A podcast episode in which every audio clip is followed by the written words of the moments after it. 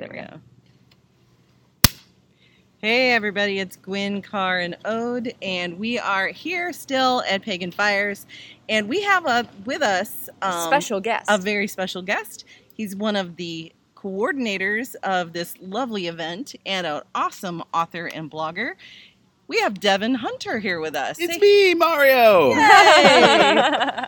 I'm here. Yes. We're so glad to have a chance to sit down and talk with you. Mm-hmm, because you've been very busy. You have been a crazy busy person. This is true. Yes. Because, you know, you are responsible for this delightful event. Yes. And I do mean delightful. Which, first of all, really we wanted to give you our congratulations on your very well-structured, well-organized event. Yes. That. Yeah, yes, very professional. We've really enjoyed our time here. Mm-hmm. So can you kind of just tell us a little bit about yourself and about Pagan Fires and how you got started doing this? Oh, sure. Okay. That's not a loaded question. It's going to be. No. So I am an author. I've written the Witch Power series, Witch's Book of Power, Witch's Book of Spirits, Witch's Book of Mysteries that just came out. So that just got wrapped up this earlier part of the year. Mm-hmm. And what I had with Llewellyn, so I have to give them props. And I have another book coming out, which is a pictorial spell book that's going to be out in February. Oh, cool! So I'd actually gone to them to write that book because it's called Modern Witch, and so I have my own podcast and magazine and other things called Modern Witch, and so I actually had gone to them and say, hey, I want to do this thing. But they were like, that's going to be really pricey because it was pictures, right? Mm-hmm. Right. And I didn't want to just have like a picture of an acorn, right? I wanted to have like, this is the actual spell.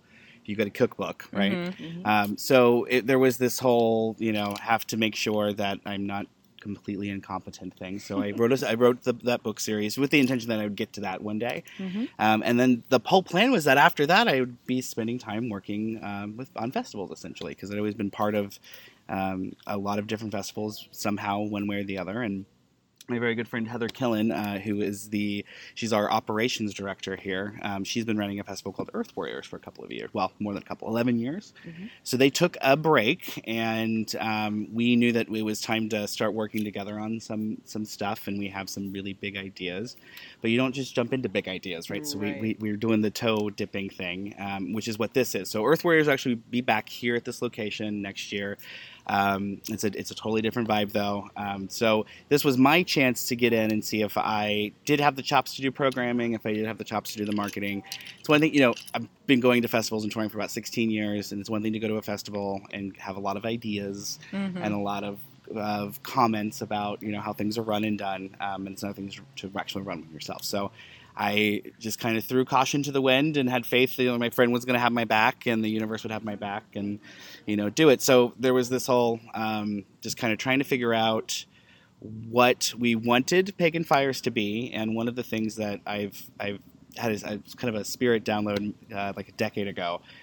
Was that, modern pagans, witches, occultists, mystics, we don't have the ability to go to a temple. A lot of other traditions have temples and things. We don't get those. We get festivals and conferences. And so for me, Pagan Fires is an act of service. And the universe had our back. We were taken care of. Oh, goodness. Thank you. Thank you. Thank you. But that's what it is. We love the community. We love teaching. We love getting together and having an excuse to worship old gods in the woods. Mm-hmm, And these are some nice woods out here. Oh my gosh, it's amazing land. Yeah. It's beautiful. The energy here has been wonderful for the 2 days that we've been here. And again, the professionalism. Yeah. Just the way everything has been structured. Yeah. Everything's. Like the signage leads you where you need to be. You know exactly where and when, and the food is good. Which is not always a thing that happens. Awesome. That was our goal. Festivals. Yay. Communication from the organizers to attendees has been great. Yeah, it's just been a really good experience. Mm-hmm. And very interesting workshops, not, including, humbling. No, I heard very good things. Yeah. Yeah. But we're really thrilled to have, have been able to be a part of this. Well, we hope you come back. Yeah, totally. Well, and, as a podcaster, I appreciate podcasters. We'll just put it that way. And one of the things I think happens a lot with pagan podcasts is that we tend to kind of isolate ourselves. And it's not even intentionally. It's just the podcast community tends to isolate the podcasters. Yep. And so it's been hard. We just did 10 years. Modern Witch is turning 10. And I had took years off of that, you know, because I was like, well, who am I talking to? And these people who, you know, I would invite podcasters on my show, never would get anybody, you know, inviting me on their show. Mm. Like, what is this about? And then I got a book out, and suddenly people cared. But I'm bitter enough that I'm like, I remember you. I remember when I tried, when I needed to get this thing off the ground, and you know, so yeah we remember. But so it was just we're new enough. I love it. I love it. I love the podcasting world, the media, the medium itself is really incredible. And now that technology gives us access to create these sort of things, we can go on the road. I mean, it's freaking awesome. And this is what it was about. When I first came into like the pagan scene, you had to go to a festival or a conference to meet other pagans. And it didn't matter what you worshipped or who you worshipped or what you did, as long as you were weird enough to fit in with the rest of us, you know. But the internet's made it that different. There's a whole group of witches and pagans who have grown up, never had to access that, which is, that's fine. But now we have to find a way to kind of go, hey, I totally get that you love your online community. I have my online community that I could not live without, but we can go out in the woods and do things together in safe places and in safe ways. And we've had some really good experiences just in the last 2 years going to festivals and it's a different experience meeting with the people in your community physically in physical space and doing ritual together. The energy of the ritual is different. You could do the same ritual solitary in your home as you will do, you know, out in public with a bunch of strangers, and you'll have a completely different energy. It's very different experience.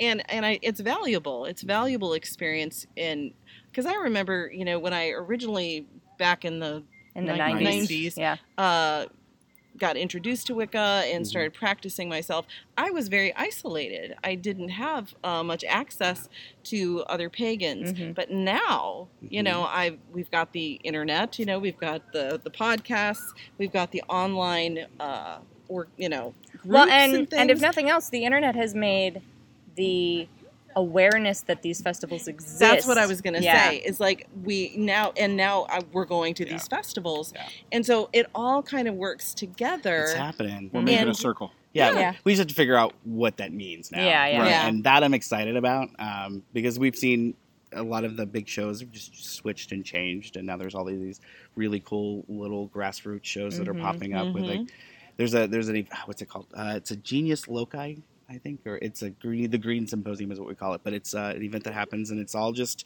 really cool, crafty, herbal people getting together to talk about mandrake roots and henbane, and I'm like, that sounds amazing! That sounds like my jam. Yeah, so, you know, there's that's the great side of that, is that we get to identify those niches in our community, and our culture, and really get at the vein where, I think it was just a lot of exposure. Yeah. Now it's like, no, actually, this is my group of people and this weird group of people. Right. And I think it helps for people to realize they're not alone out there in the world. And like we really always recommend to our listeners, especially those that are a little more isolated, maybe in places where they don't have a group that they can go to. Or that they haven't been able to find. Or it's out there somewhere probably, but they haven't been able to find it. We encourage them, you know, save up your money and go to one festival. Yep. Find what's closest to you and make that effort to go to one festival. Locals.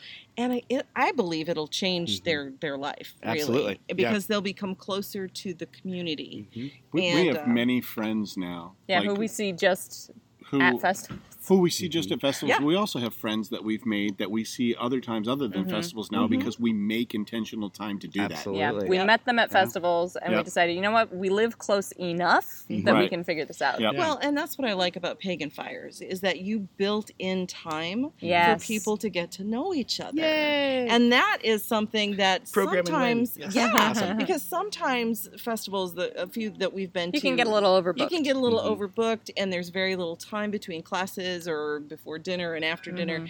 And so... Speaking up. Yeah, speaking up. There's the dinner bell. And so, you know, you've allowed a generous portion of time and activities that kind of encourage people to sit down, to interact, talk, with each other. And so I think that's great. Thank you. Yeah, it was a lot of just looking at my festival experiences that I absolutely love, because there's events that I only maybe got to go to once or twice before, you know, something happened and maybe they shut down or something, and they'd have these little bits of programming that made the event for me. Like morning, I would go to a festival called Between the Worlds, which is still around, but I'd go to a festival called Between the Worlds, and the guy at the time who was directing it, his name was Garandu, and his friend Aya, And they would do this morning meeting thing where they'd have all the drummers show up at like 8 o'clock in the morning or 9 o'clock in the morning, and they would just start going to town. And by the time you showed up with your sleeping bag and your coffee, you were totally energized because you were like, oh, that's right, I'm here. So you don't have that whole sitting with your coffee and staring at it for 15 minutes before you can actually get, you know. So there's these little tidbits and these little things that I've always thought, if I ever get to do this is something that I really want to bring in. So it was, from a pure mad scientist standpoint, it's really good to hear that, because this was my experiment. And I'm lucky that I had the group of people behind us to say, okay, you can do this weird thing. And, you know, Heather's amazing. She's making sure like things get where they need to go. And that's incredible. So it's been really amazing. And so I thank you so much for giving me that, because I don't always get to hear that stuff. That's true. Yeah, I appreciate it. Right. You only ever hear the bad stuff, huh? Yes. Yeah. Now, you have your own podcast. Obviously, you mentioned that, Modern Witch podcast. You're also a Patheos blogger. Yep. At Modern Witch. Yep. So Modern Witch. Right? So Modern Witch is the brand now. So this is a new thing, but so I started the podcast, and there was no other Modern Witches at the time, at least doing anything in their names, and so.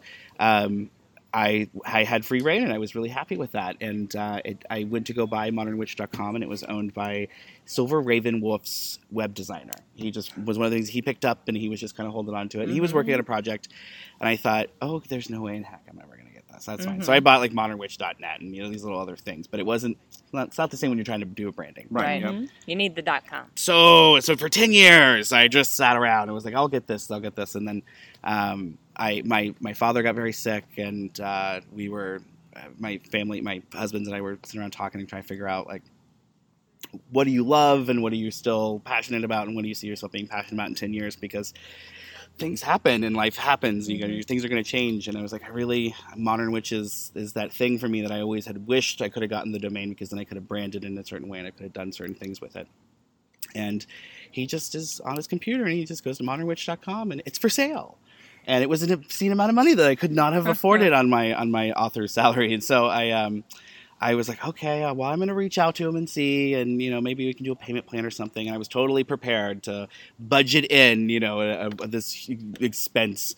He remembered me from our conversation we had a couple years ago, and he, I guess, had seen that my father was ill at the time. My father had just passed away, and he gave it to me, and it was a big deal, because we're talking like this wasn't a little bit of money. This would have been it's been a big sale for him, and so the only caveat was that I paid it forward. So I went through and I found equal domains, and because I hoard domains too. Once you get into it, you start getting into it. I gave a bunch of domains away, and I've Modern Witch, now I can do my thing with it. Now we can make it happen. So the magazine's coming back. That was a fun 4-volume kind of experiment. There's lots of experiments. So we're bringing that back, and the podcast is now we're in kind of a mid-season break.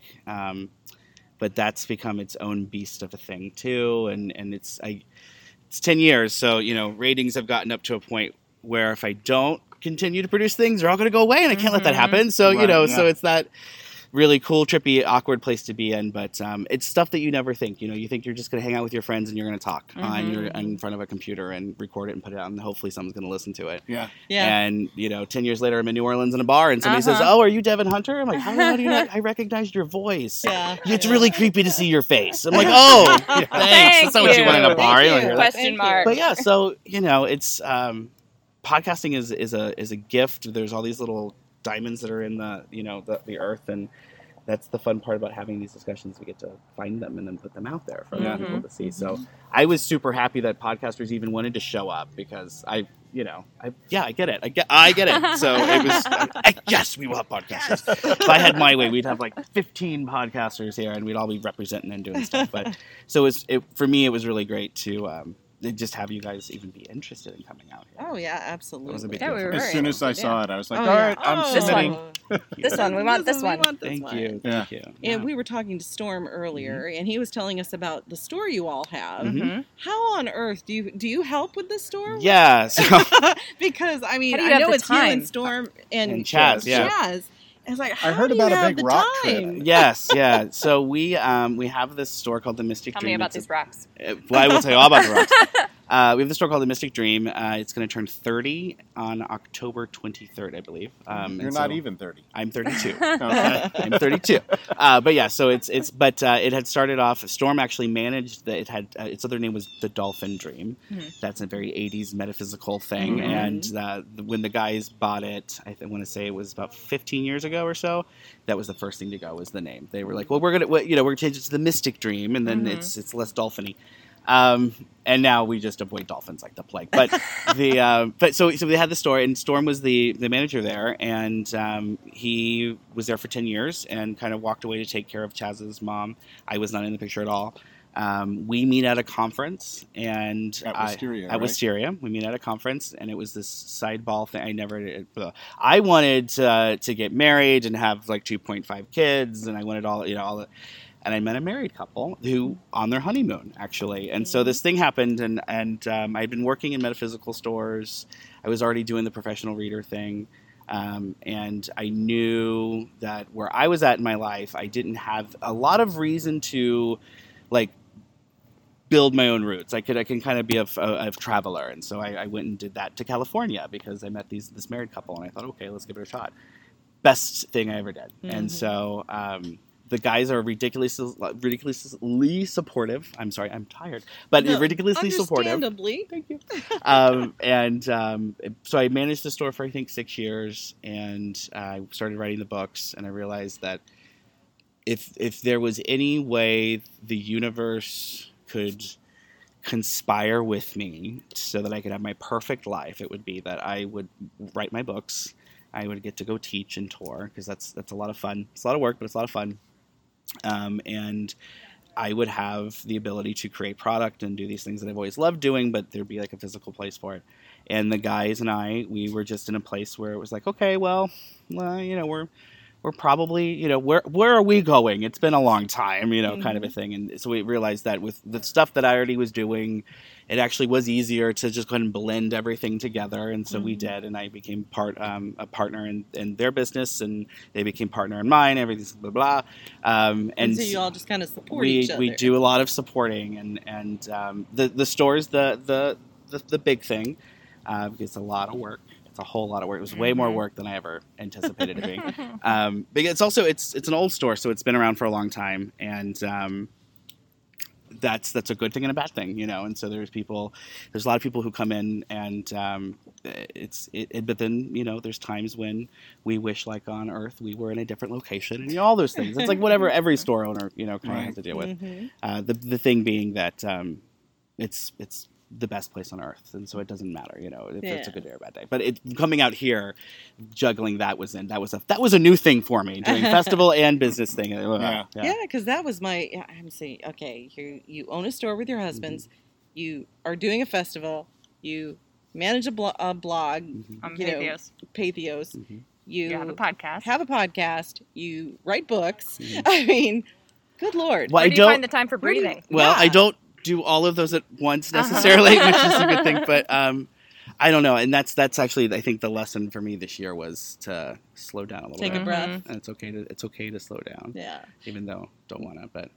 Well, you have certainly done amazing things for this community. Mm-hmm. Oh, and we just are excited to see what more you have coming forward. What next year's going to look like. And we need to review your books. It's on our agenda. I will hand you some on your way out. Absolutely. I love that. Perfect. Yeah. And because we just have really enjoyed getting to know you too, because mm-hmm. We've known you. Yeah, we follow you on from Facebook. We follow you on Facebook, the way people. You get all my rants. Right. Yeah. But it's really been neat to be around you, see mm-hmm. you interact, and get to know you as a person. Yes, and it makes a difference. No, Turns out secretly you're a cool dude in the real world.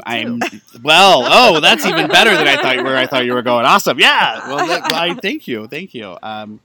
no, it's really cool to have the podcasting community here. So that meant a lot to me. And so it was like, we're going to do everything.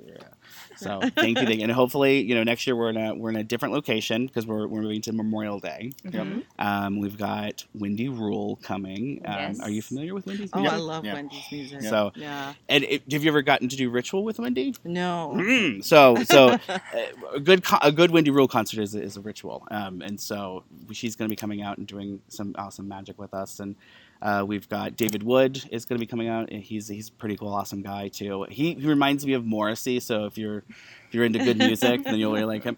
And we also have The Mechanist and the Star Goddess, which is Tempest and Nathaniel, and they have this amazing drummer who comes in. They do kind of like a little bit like a ritual was, but in a concert setting, and it's just really trippy stuff. Oh, it's so cool. And then I think Storm was telling us he was going to be the keynote. He's going to be the keynote. Mm-hmm. Yeah. So we got him as the keynote, and Tempest just agreed to be our ritualist. Oh, so, excellent.